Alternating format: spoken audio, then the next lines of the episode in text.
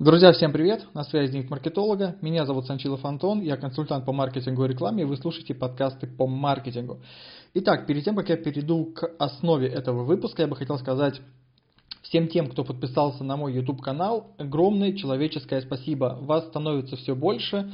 Это говорит мне исключительно о том, что на YouTube все же существует так называемая интеллектуальная элита, который интересен, полезный и развивающий контент. Вас становится больше, это придает мне силу уверенности в том, что я иду в правильном направлении, делая свой познавательный контент. Если вы все еще не подписались, то ссылочка на YouTube канал будет в описании к этому подкасту.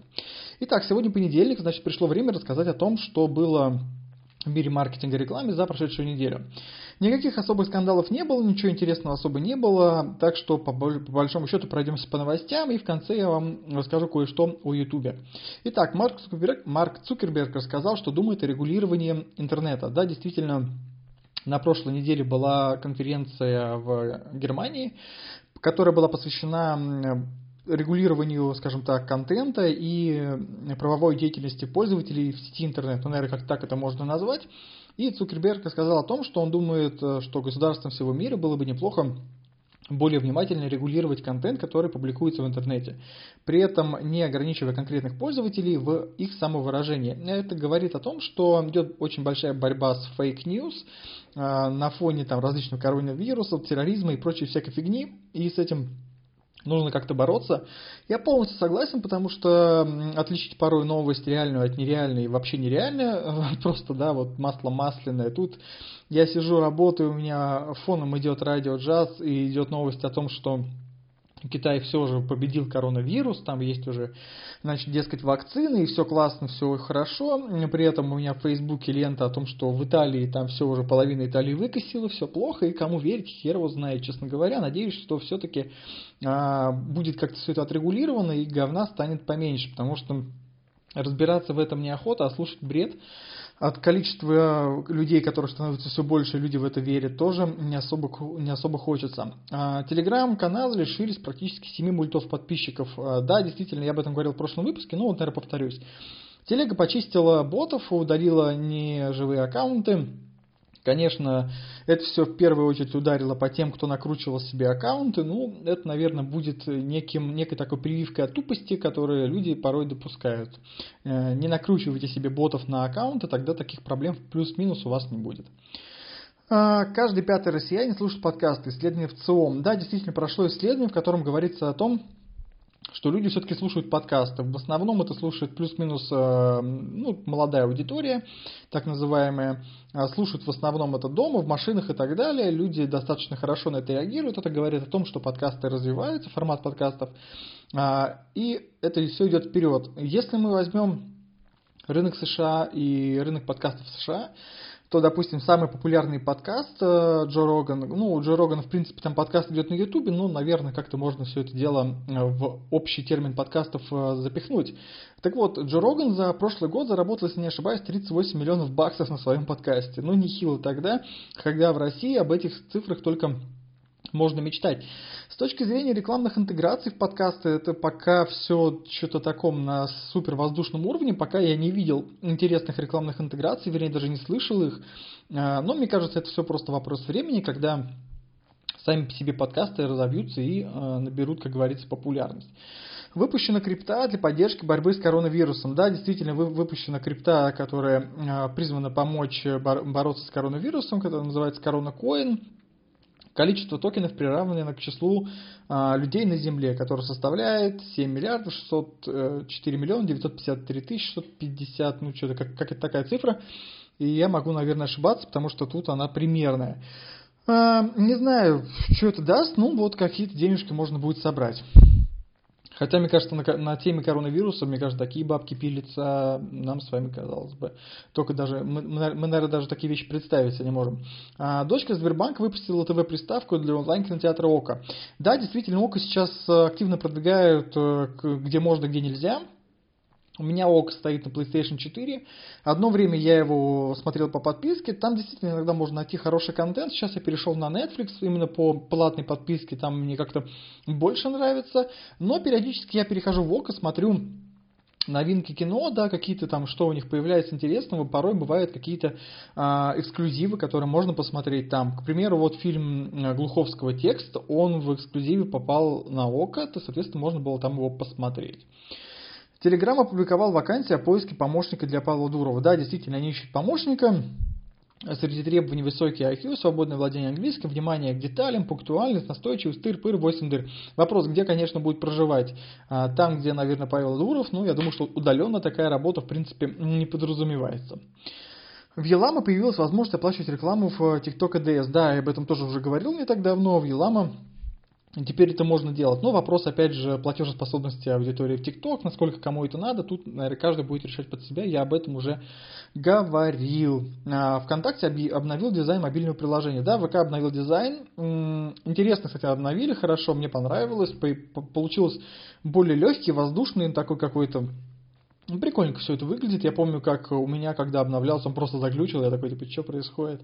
Ну, потом сразу допер, что, скорее всего, идет какой-то апдейт, и париться не стал. На следующее утро у меня уже все прекрасно работало.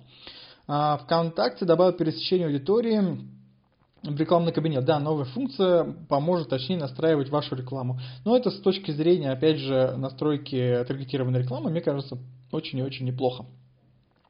Уровень вовлеченности постов в Инстаграм упал из-за скрытия лайков. А, да, этого следовало ожидать. Вот в чем сама новость. Когда начали скрывать лайки, люди, когда переходят к топовым блогерам, у которых там, ну, допустим, вот там 10 тысяч подписчиков и так далее, они смотрят контент, и если они не видят э, лайков, соответственно, то они гораздо меньше, соответственно, сами лайкают. Почему? Потому что нет эффекта толпы. Они не видят, э, кому, какой пост больше набрал охватов какой меньше, то есть, ну, вот, вот так вот, то есть они э, уже не акцентируют свое внимание на том, что нравится всем, соответственно, нравится и мне, то есть они не идут за большинством, они смотрят сам, сам контент и понимают, нравится ли он конкретно им или нет. А это говорит мне о том, что Инстаграм идет по пути а, акцентирования на самовыражение, на контенте, а не на поиске там, лайков, вот этой всей а, фигни. Это очень хорошо, на мой взгляд, соответственно, но это ударит по карману блогерам а, Инстаграма, так что просто будьте в курсе, и э, если вы являетесь Инстаграм-блогером, то подумайте, как вам это все дело обходить, переходить, что с этим в итоге делать. Инстаграм, ой, блин, Инстаграм, простите, Одноклассники запустили анимированные обложки для продвижения песен. Да, действительно, там есть э, сервис для продвижения музыки. Можно делать такие анимированные обложки. Процент вовлечения, то есть кликов по этим обложкам и переход в музыкальный альбом на 32% выше, чем просто картинки. Но сейчас они это пока тестируют, доступно далеко не всем, иначе это просто будет какое-то загромождение, и это будет напоминать какой-то полный ад. Если это все сделать очень грамотно и качественно, то, мне кажется, хорошо может сыграть. А, ВКонтакте запустил модель OCPM для цели вступления в сообщество. Да, эта модель хорошо подойдет тем, кто и, ну, ищет а, аудиторию для привлечения в сообщество, в, в там, паблике, группы и так далее. То есть таким образом, рекламная кампания будет показываться в основном тем, кто наиболее вероятно вступит в ваше а, сообщество. Что ж, это круто, это говорит о том, что ВКонтакте над этим работают. Искусственный интеллект все-таки модернизируется как-то, и надо будет тоже потестить. Я пока не, не тестировал эту штуку, потестить на моем паблике, как это сработает. Почему-то, мне почему-то кажется, что сработает достаточно хорошо. TikTok добавил функцию родительского контроля. Да, ну тут неудивительно, как я говорил, что в ТикТоке в основном детская аудитория, ее надо как-то контролировать, и вот там есть такая новая функция, чтобы ограничить количество просмотров контента. Ну, следовало ожидать. У ВК появился второй, у, простите, у ВКонтакте появился второй штаб в Питере. Он располагается в бизнес-центре у Красного моста. Ну да, вот они открылись второй там офис-штаб. Ну что ж, вот такая вот интересненькая новость. Итак, друзья, вот что хотелось бы рассказать относительно непосредственно YouTube канала, который я сейчас развиваю, о котором говорил в начале выпуска, я тестирую различные именно белые методы, официальные и неофициальные, но исключительно белые методы по привлечению а, живой аудитории на а, канал. Я в, уже нашел несколько рекламных каналов, которые так или иначе при, позволяют мне наращивать аудиторию.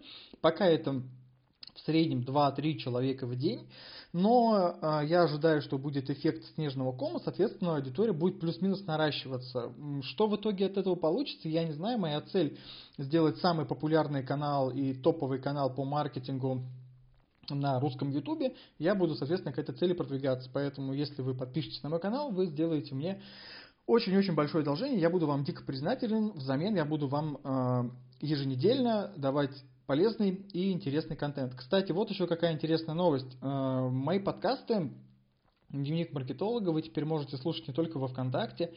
Они доступны, как я уже сказал, во ВКонтакте, они доступны на SoundCloud, они доступны в Яндексе, Яндекс подкастах, и они доступны в Apple подкастах. Соответственно, вот это четыре самые топовые платформы, где можно слушать мои подкасты. Подкасты выходят по понедельникам, пока ничего не меняется. Возможно, я буду делать э, замену контента буду выпускать больше именно видео, как-то, может быть, поменяю формат подкастов, но это все пока будет обговариваться, пока все остается на прежних местах, по, подкасты выходят по понедельникам, все самое интересное за прошедшую неделю. Итак, ребятки, с вами был Санчилов Антон, консультант по маркетингу и рекламе. Огромнейшее спасибо, что уделили мне пару-тройку своего, э, пару-тройку минут своего драгоценнейшего времени. Мне безумно это приятно, вас становится больше как в сообществе так и на канале. Э, это прямо очень круто, меня это мотивирует работать, делать контент, соответственно, публиковать его для вас, чтобы вы могли с ним ознакомливаться и, соответственно, дальше как-то с ним работать. Э, еще разок, с вами был Санчилов Антон, консультант по маркетингу и рекламе. Вы слушали аудиоподкаст «Дневник маркетолога». Всем удачи, всем пока, услышимся!